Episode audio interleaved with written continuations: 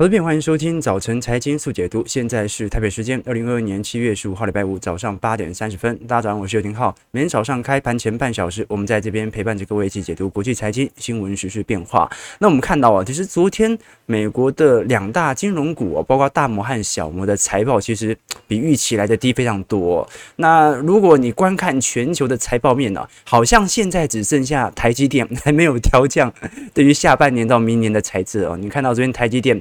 整体对于未来财测和今年前两季的营收是十分乐观的。我们看到昨天台积电的法说会之后，呃，在呃美国 ADR 啊是大涨了接近三个 percent，费半也由于台积电的法说的利多大涨了两个 percent 哦，所以纳指在尾盘 V 型反转，加上费半的大涨，是否暗示着台积电和国际的科技股有一点脱钩了呢？为什么？因为台积电的上下游，台积电的竞争对手。全部都在针对目前的呃库存产生对于未来 EPS 的下修，但台积电哦，待会我们会谈哦，仅仅提到目前库存水位在上升，但是不会影响到获利哦。所以到底是因为今年一整年的长约已经签完，所以不影响获利，还是说？台积电有某些优势呢？我们待会来跟各位做一些探讨哦。好，那我们先看昨天美国呃统计局所公布的最新数据哦，是关于六月份的 PPI。这一次 CPI 我们已经知道了哈，是九点一 percent 历史新高。那昨天的。生产者物价指数 PPI 哦，是上升十一点三个 percent，也比市场预期还要高非常多哦。这凸显了这个六月份当时的呃大宗资产的现货价格真的是推得蛮高的。不过七八月份哦，由于目前大宗资产价格的全面下跌、全面重挫啊，应该应该六月份就是本年度的最高点了啊，这是我的想法。不过我已经这样子认为，呃，从去年就这样认为了。为什么去年这样认为？因为去年没有人可以预料得到。今年会有中国风《陈汉乌俄战士嘛？好，所以我们才讲说，这个对于总体经济的观察，它的依循的框架是景气循环，但是你不能因为短期的外部性的冲击而调整你的。啊，资金或者原本的投资策略，如果每发生一件新的事情，你就要调整，那你这辈子调整不完的，对吧？啊，我们看到近期大宗资产价格持续走跌，有另外一个原因哦，是来自于美元指数的高强度走高。我们看到美元指数昨天已经创了历史新高哦，来到一百零九块了。所以随着美元资产持续的走升，等同于为了抑制内部的这个通膨，所以美国。本身的货币升值代表着向外进行输出通膨，所以我们才会看到为什么近期日元再度破几十年来的新低，欧元持续走低，新兴市场持续承受卖压，原因就是因为这一次哦，是由政府部门哦直接性的引导。全美元资产的持续走升，好，所以某种程度它也算是一种资产收割了，好，就是说过去我把你推高的这么多的泡沫推高的房市，现在我借由美元的升值，让你们国家内部的资产啊一元不值，这个时候我反倒可以针对下一轮的资产的收购。毕竟，目前美国的货币相对于其他国家的货币的购买力正在提升。那其实啊，我们昨天有跟各位提到说，利率是协力车嘛。啊，如果联总会的升息力道开始加强，全球的升息力道也自然会开始加强。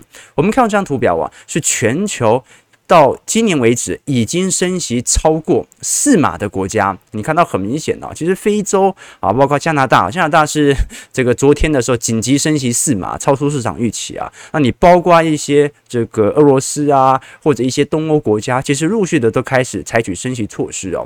那么，因为东亚国家本身长期的通膨力度本来就不高，反倒这一次这个拉升的速度是比较缓慢的哦。我们看到整个东亚国家当中啊，这个升息速度最快的应。应该就只有韩国，呃，这个是首当其冲。那你包括中国和日本仍然维持宽松。那么欧元区哦，在下礼拜就会发表看法，是否会采取啊这个利率调升政策了？那我们当然也看到了，随着全球货币的这个贬值哦。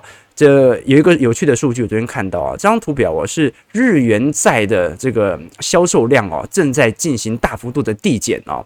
那为什么在整个五月份到六月份，呃，全球日元债的销售量正在大幅度的衰退呢？一个最直观的原因，因为日元债根本不值钱呐，你跟日本政府。你跟日本的企业借债，他还你的当然是日元呐。那现在谁要日元嘛？好，现在谁要日元呢？好了，那不管如何啊，这个是大概国际情势的概况。我们大概是在一个通膨的转捩点呐。不过我们昨天更为关注的其实是整个财报季，因为正式开跑了。那么这一次我们所看到的投行大部分对于标普五百指数的评级哦，已经进行全面下调。现在在整个标普五百指数当中，至少有七成已经被投行下调未来的 EPS 的增长。那当然了，这一次 EPS 下调最直观的原因就是因为通货膨胀稀释掉了部分企业在短天期的获利哦。我们当然可以理解说，如果物价上涨了，那作为一家企业，最好的方式就是转嫁给消费者嘛，啊，对吧？哈。你这个大宗资产商品价格，那就直接把这个涨价的部分转嫁给消费者。鸡腿价格上涨，那就把鸡腿便当的价格调升就好了。但是很多的科技型产品或者消费性电子产品，它转嫁速度啊，都是一年期转嫁的。什么意思啊？就是你 iPhone 十四今年已经定好价格之后啊，你不能。未来一个月，大宗资产价格、贵金属大大幅狂升之后，你就调涨你的手机价格。你一定要等到下一季，甚至到下一次推出 iPhone 十五的时候，你才可以调涨嘛。哦，所以这就对于企业有短期的侵蚀效果。那我们看到昨天美国银行哦，针对一篇报告来叙述目前的盈利下调状况。首先，我们所看到的。啊，这两张图表我分别是盈利的指引比率，什么意思呢？就是高于预期公司数量与低于预期公司数量的比例。简单来讲，就是我们知道这个纳指纽约证交所有好几千家企业嘛，那这个时候呢，他会去从这些企业当中啊，找出有没有。现在的预期比过去的预期还要来得好的，它是一个动量指标啊。我们常讲说，这股价的变动不来自于单一股价、单一公司的好坏。如果这家公司本来就很烂啊，那就算就算啊，它看起来很烂，只要它稍微没有比以前来的这么烂，股价都会有大幅上涨的机会在。反倒是台积电，如果它的表现一直都很好，这一次打九十八分嘛啊。还是接近一百分，可是它也会被市场给下调，所以盈利指引比率哦，它是一个动量指标，它是在追踪短期内股价被高于和低于预期的比例。那如果这项盈利指引指标正在高速的走跌，就代表着大部分的投行都预测。接下来的获利会比原本预测的还要来得低。那我们看到这项数据哦，正在高速的向下当中哦。那我们看到不管是消费还是工业活动哦，其实也出现了非常明显放缓的迹象。那么经济意外的事件的数量也在增多当中。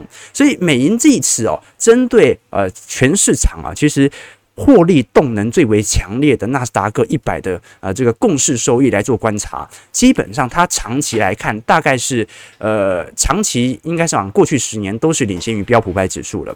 可是如果按照目前的下调幅度，我们我们先这样讲，纳指现在赚的钱还是比整个标普还要来得多，然后就是 Google 啊、Amazon 啊、苹果啊这些企业赚的还是比标普五百指数。平均值还要来得多，但是如果是以 EPS 增长的幅度来看的话，它已经连续九个月落后标普五百指数了哦。我们先看一下右边这张图表，我是在今年以来整体获利动能上调速度最快的哦。你看到前几名啊，能源股啦、材料股啦、必需消费类股啦、金融股啦、房地产类股啦，它都领先于科技股和标普五百指数的获利增长哦。那现在。科技股，我们看到的蓝色区块哦，仅仅只比标普五百指数多一个 percent。好，那按照这个趋势，按照过去成长股的动能，它通常在空头或者衰退期间，它会稍微落后于标普百指数，因为它本身就是一种波动性相对比较大的产业。在这种状态底下啊，美银认为现在至少整个跌幅啊，应该有六成到七成正在反映啊这一种科技股的动能即将大幅走低的一个迹象在。好，所以待会我们就探讨科台积电的问题，就是如果整个科技股的财测未来都在下调，那台积电到到底是什么理由？这一次的猜测这么乐观呢？那你包括啊，我们最近也看到了，其实整个美国的服务业和呃商品部门哦，其实是呈现非常畸形的现象啦。我们看到过去长期以来哦。在整个呃扩张周期啦，啊，就是说，如果美国经济是在向上的话，通常 goods 啊，就商品部门的营收获利啊和消费情况啊，它会比服务部门还要来得高。那如果呢，这个股市进入中长期的衰退啊，比如说零八年呐啊，真的很低迷啊，一路衰退到一一年、一二年呐，那这个时候啊，通常服务部门的消费啊就会大于商品部门。简单来讲啊，景气好的时候啊，你会去买 iPhone。但是你比较少去这个买星巴克啊，因为应该也不能这样讲啦，就是说你买这个物质的东西会比服务产业的消费来得多。那现在有趣的情况是什么？现在有趣的情况是，商品部门仍然远远的高于服务部门。如果要衰退的话，照过去的逻辑，它必须要有一个呃，我们接近的死亡交叉才对。但到目前为止，商品部门正在高速的跌落，而服务部门仍然在垫高，所以这也可以理解哦，为什么美国的劳动力是市场明明很多科技股都在裁员，为什么看起来表现还是不错呢？一个最直观的原因就是因为麦当劳很缺人。但是脸书都在裁人哦，各位懂吗？哦，这是一种哦产业上的一个轮替。好，那我们继续往下看一下美国股市昨天四大指数的情况。道琼工业指数下跌一百四十二点零点四六 percent，收在三万零六百三十点。标普百指数下跌十一点零点三 percent，收在三千七百九十点。费半。啊，纳指下跌三点六点，呃，上纳指纳指和费半昨天上涨，纳指上涨三点六点，零点零三 percent，是吧？一万一千二百五十一点。我们看到纳指其实还站在月线之上，可是如果我们以标普和道琼来看，已经再度的跌破月线了，而且感觉也有一点贴近下方的低原值啊。其实本波的这个空头啊，真的跌得有一点快啊，所以更让我相信这一次系统性风险的危机真的不高。为什么？哦，如果真的是系统性风险哦。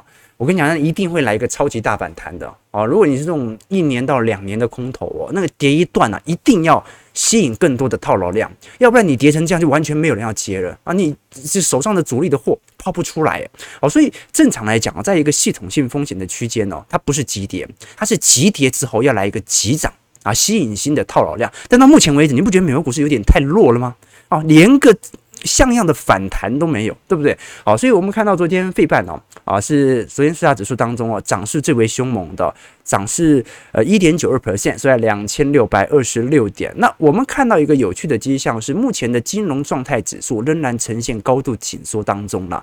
哦，说明什么意思啊？不止台北股市成交量在量缩哦，哦，这个过去几个月其实美国股市的量缩情形也在增大，就代表着，目前整个股票市场和债市哦都有非常明显流动性的问题，也就是呃想卖的人他卖不太掉，想买的人意愿很低落。那这种情况哦，按照过去经验，它是有利于筑底的。只不过目前刚好遇到一个景气下行年，所以它必须伴随着整个景气的利空情绪，一波一波的把它给释放完。好，那我们先来看一下昨天美国股市两大重量金融股的财报出来了。好，一个是摩根大通，也就是我们讲的小摩。那小摩，它是在过去一段时间最为看多美国股市的呃投行。那基本上哦，从二一年以来，它就不断的上调标普五百指数的目标价。今年虽然有所下调，但是仍然比现在的点位高了非常多。那我们看到这一次小摩的第二季财度的呃财务报表哦，看到小摩的 Q2 的总营收是三百一十六点三亿美元，哎，同比增长还有一个 percent 哦。但是市场原本的预期啊是三百一十九亿，好，所以是比预期还要来得低。那更冲突的是 Q2 的净利润哦，我们看到它的盈利虽然增长啊，营收虽然增长，但是 Q2 的净利润啊，仅仅只有八十六点四九亿，同比下滑了两成八哦。啊，市场预估啊，本来还这个会有八十七亿左右，所以它也比所有市场的预期都还要来得低。那市场普遍的预估哦，是这一次是二点八块啊，结果每股收益出来只有二点七块，在上半年啊，所以去年的同期是赚了三点七八块啊。我们很清楚哦，摩根大通哦，它的主要营收是来自于 CCB。我们讲 CCB 哦，就是讲的消费者和社区的银行业务。简单来讲哦，好，就是这个消费端的业务啦。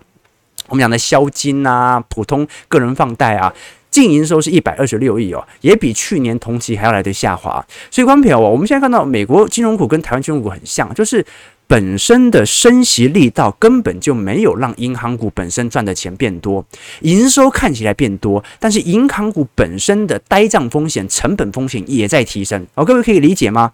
升息，我赚的利差就会变多，但是升息。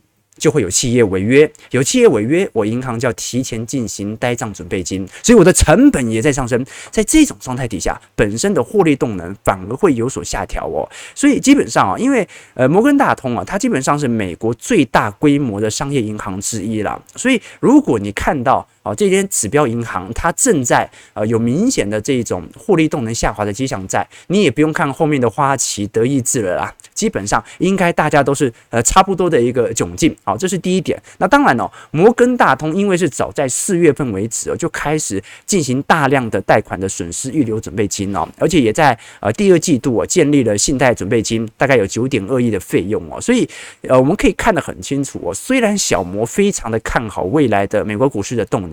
但是他对于自己手中的这些债主会不会违约，他其实蛮保守的哦，因为 这一次呃，他进行带账准备金的费用其实蛮高的。那当然了，很有可能是因为联总会在过去一段时间进行金融压力测试的时候，他势必要做一些表态。那我们看一下另外一个反面，小摩的反面就是大摩哈，大摩是本轮当中啊最为看空的。可是就算他这么看空哦，他的财报一样是比市场预期还要来得低。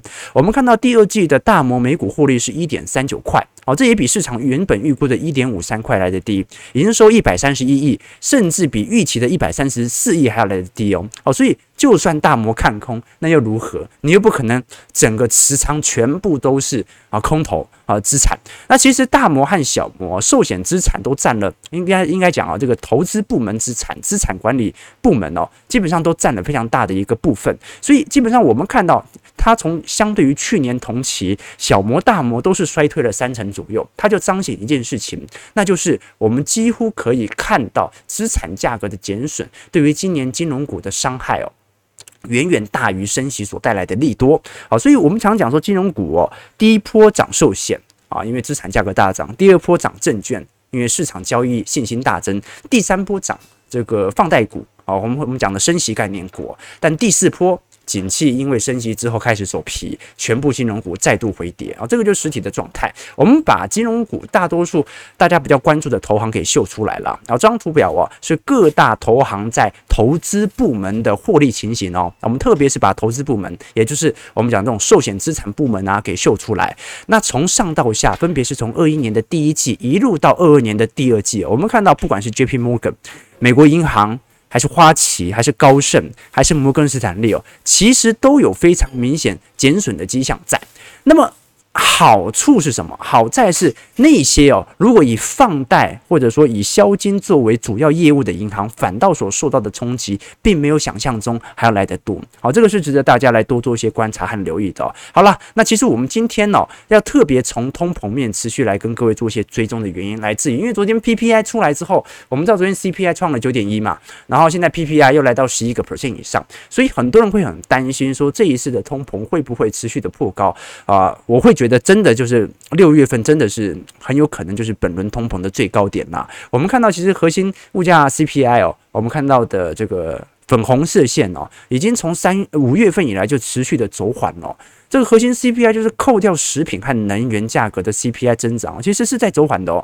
也就是说，你只要能源价格和食品价格回跌，照理来讲，通膨的下跌是迟早的事情。我们再把细致图看一下啊，基本上在本轮通膨，尤其六月份开始大幅度扩张的啊，第一个最大的权重就是能源资产嘛。那第二大权重啊是租金的变化，第三大啊应该是就我们讲的食品。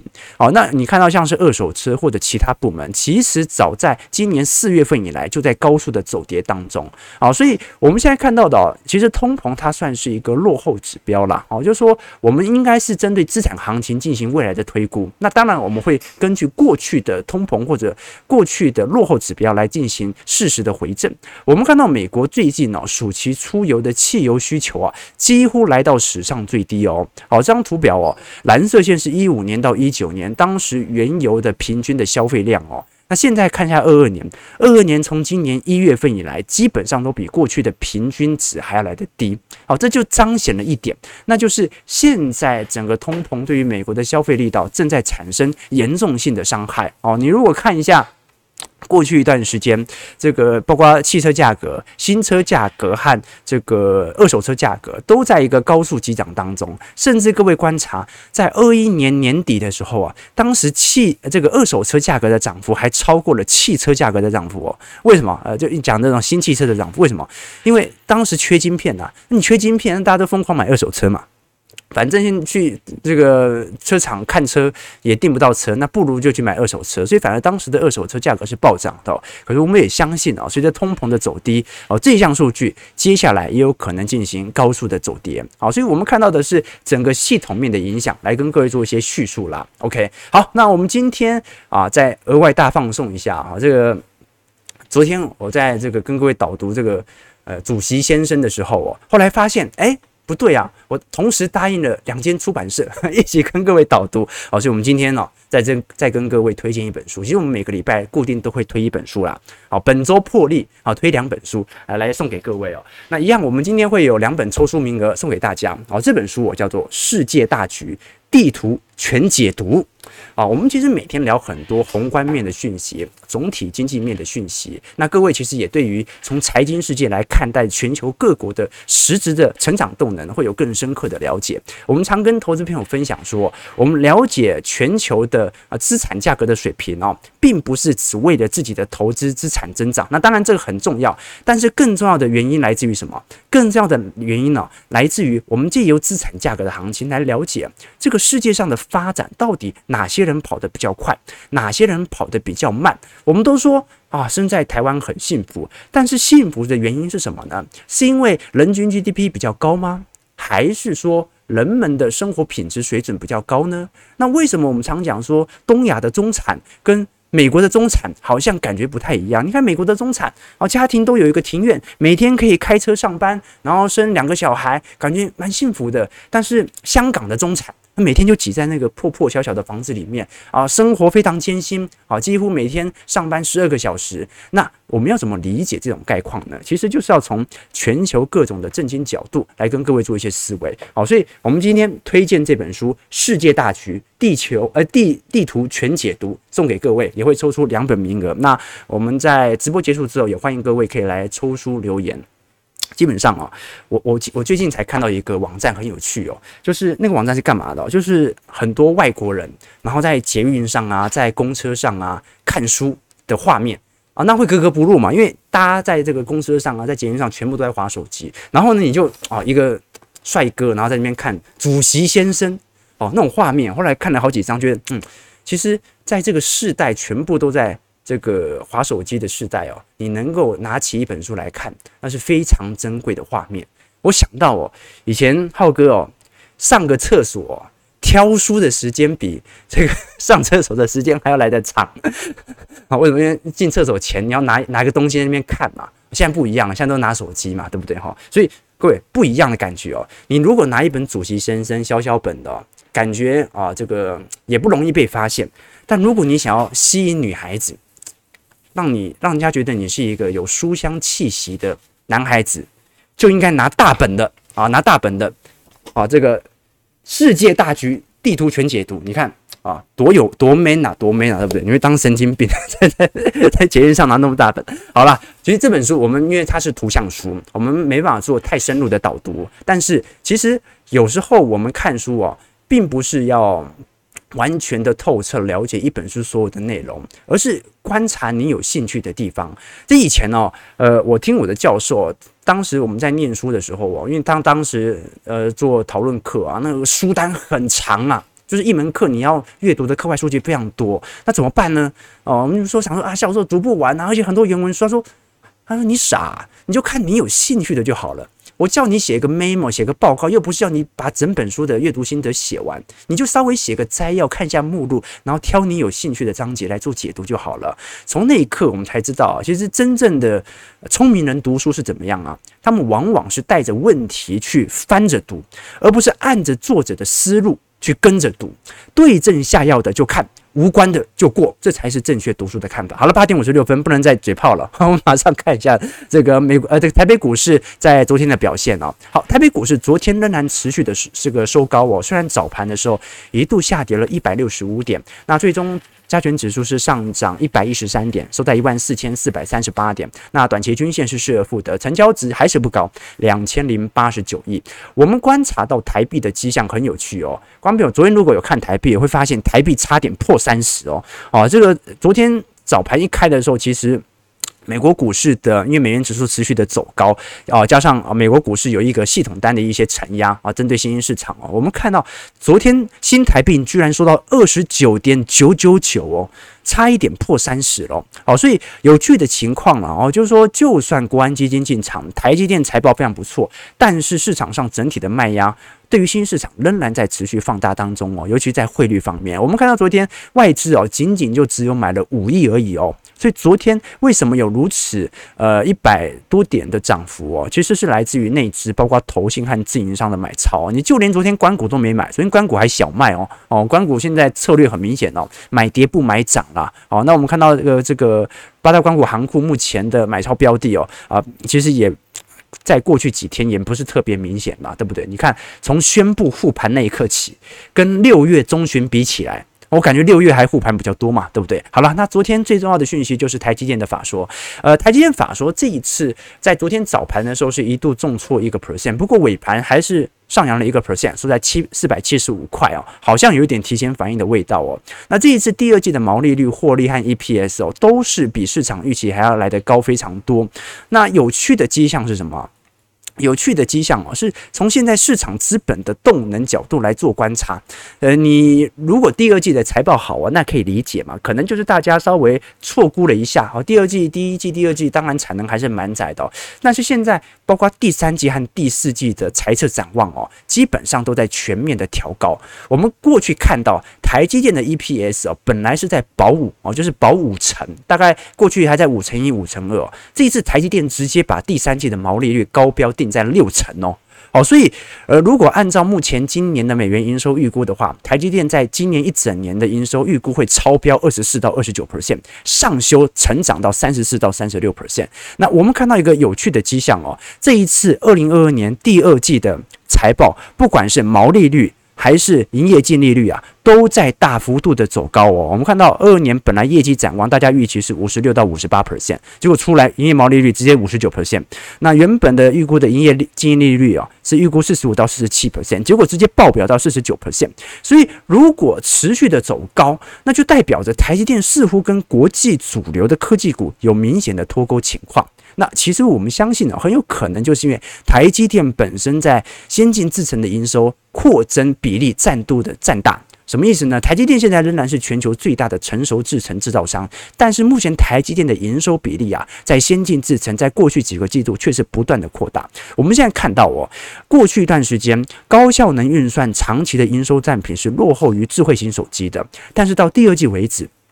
高效能运算居然已经来到四十三趴了，完全超会超越智慧型手机本身的啊这个营收的展望哦。那包括部分的资本支出哦，台积电本来预估今年是四百到四百四十亿，但这一次资本支出大概只会有四百四十亿，那而只只会有四百亿，那多出的这些钱可能会放到明年来进行啊资本支出的研发，所以基本上它可以说是。呃，跟随着全球的库存水位周期，适度的暂缓目前的研发的进度。那么，台积电其实已经针对现在全球库存周期水位扩高的问题来产生谈话了。呃，这个这一次其实包括魏哲家啊，其实都提到说，现在全球的库存水位在上升，但是更类似于那种一八年、一五年、一一年三到四期的正常的库存周期水位的上升。也就是说，他认为现在是一个自然的景气下行周期，它是一个典型的我们讲的 typical cycle，而不是那一种系统性的经济衰退。所以，按照目前来看的话，明年的产能维持率哦，应该还是能够来到八成到九成以上啊。现在是百分之百，甚至超过百分之百哦。所以，我们现在有趣的迹象就是，台积电本身的财报跟 Intel 和三星所出炉的报告，是真的有一点脱节的现象在。我们看到，在过去一段时间，北美的营收一直是台积电的大宗哦，所以如果我们观察呃辉达、AMD、Intel 哦这些个股层面的变化，价格至少全面的在走跌，那你可以当然可以把它怪成景气下行，所以它必须走跌。但是从实体的猜测，你包括辉达、Intel。超微其实都已经陆续有所针对目前库存水位过高而采取的这种订单延后的一个现象在，所以未来最有可能的情况哦，我们推估台积电之所以这么乐观哦，那就是因为今年的单去年已经下满了，什么意思啊？就今年为什么这么乐观呢？因为今年的单去年已经完全的下满了。那去年下的单，今年没办法随便取消啊，要不然会被台积电列入黑名单嘛。所以哦，现在反而影响的是明年的单。但是如果明年按照现在的景气下行周期，明年就该止跌。为什么？因为景气下行周期哦。都通常是跌个两季到三季左右，类似一八年、一五年和一一年。那现在开始下行，那明年等到经济见顶之后，台积电就可以照样的拉升它的产能。好，所以这个是最有可能台积电到目前为止十分乐观的主要原因啊。不过啦，我还是认为啦，哦，按照这种角度哦，呃。全全台湾又不是只有台积电一家企业，对不对？好，你包括台积电旁边的设备厂啦，你针对未来明年的调降，应该都是迟早发生的啦。好，所以我反倒对这项消息哦，没有没有特别的针对，因为这项消息对于台积电有特别乐观。我们常跟投资朋友分享嘛，啊，这个做景气投资哦，周期投资哦，先看宏观，再看产业，再看微观，最后。啊，再来看一下短期乖离有没有到达我们进行建仓的标准了。好，我们看台北股市下跌三十四点哦，整体量呢一样不大啊，预估只有两千出亿哦。我们看一下收在点位一四四零五啊，台积电现在是一个人的武林吗？全球都在修正库存，只有台积电 对于未来十分乐观。好，我们看一下投资朋友的几个提问和看法。哦，对，这个投资朋友提到说，呃，这个这次建厂的问题哦，有啦。这一次我记得是记者会提问的时候有提到说，关于美国建厂的议题情况为何哦？那么这一次刘德英是特别提到了，因为美国的新厂的人力成本支出啊，比市场尤其台积电内部预估高非常多。啊，这就跟我们过去所推论的一样啊。我们看到这个亚利桑那大学哦，到目前为止啊，大四生已经全部被英特尔给抢光了，因为亚利桑那没那么多大学生呐、啊，就一两间而已哦。那大三生呢，被这个超微被辉达给抢光了，台积电现在只能抢。大一生和大二生。哦，可是呢，按照目前哦，这个已经在台积电内部所工作的美国人哦，我们其实近期看《金周刊》的专题报告都有看到哦，现在在对美国人来讲哦，这个对台积电有三大的负面观感呐。第一个就是军事化管理哦，就是目前台积电的亚利桑那州厂哦，有百分之九十五的中阶主管和高阶主管全部都是台湾来的。哦，所以 就是都是台湾的人的逻辑来看待美国人的工作。啊。那比如说它里面就提到说。这个台湾的主管会认为你八点半准时上上班，但是如果六点半你准时下班，就会被视为不良员工。那正常来讲啊，你的工作应该是要八点半开始，而你在八点半以前就要准备提出昨天晚上的完整报告，所以你的工时其实是拉很长的。他一样让你工作八个小时，但是。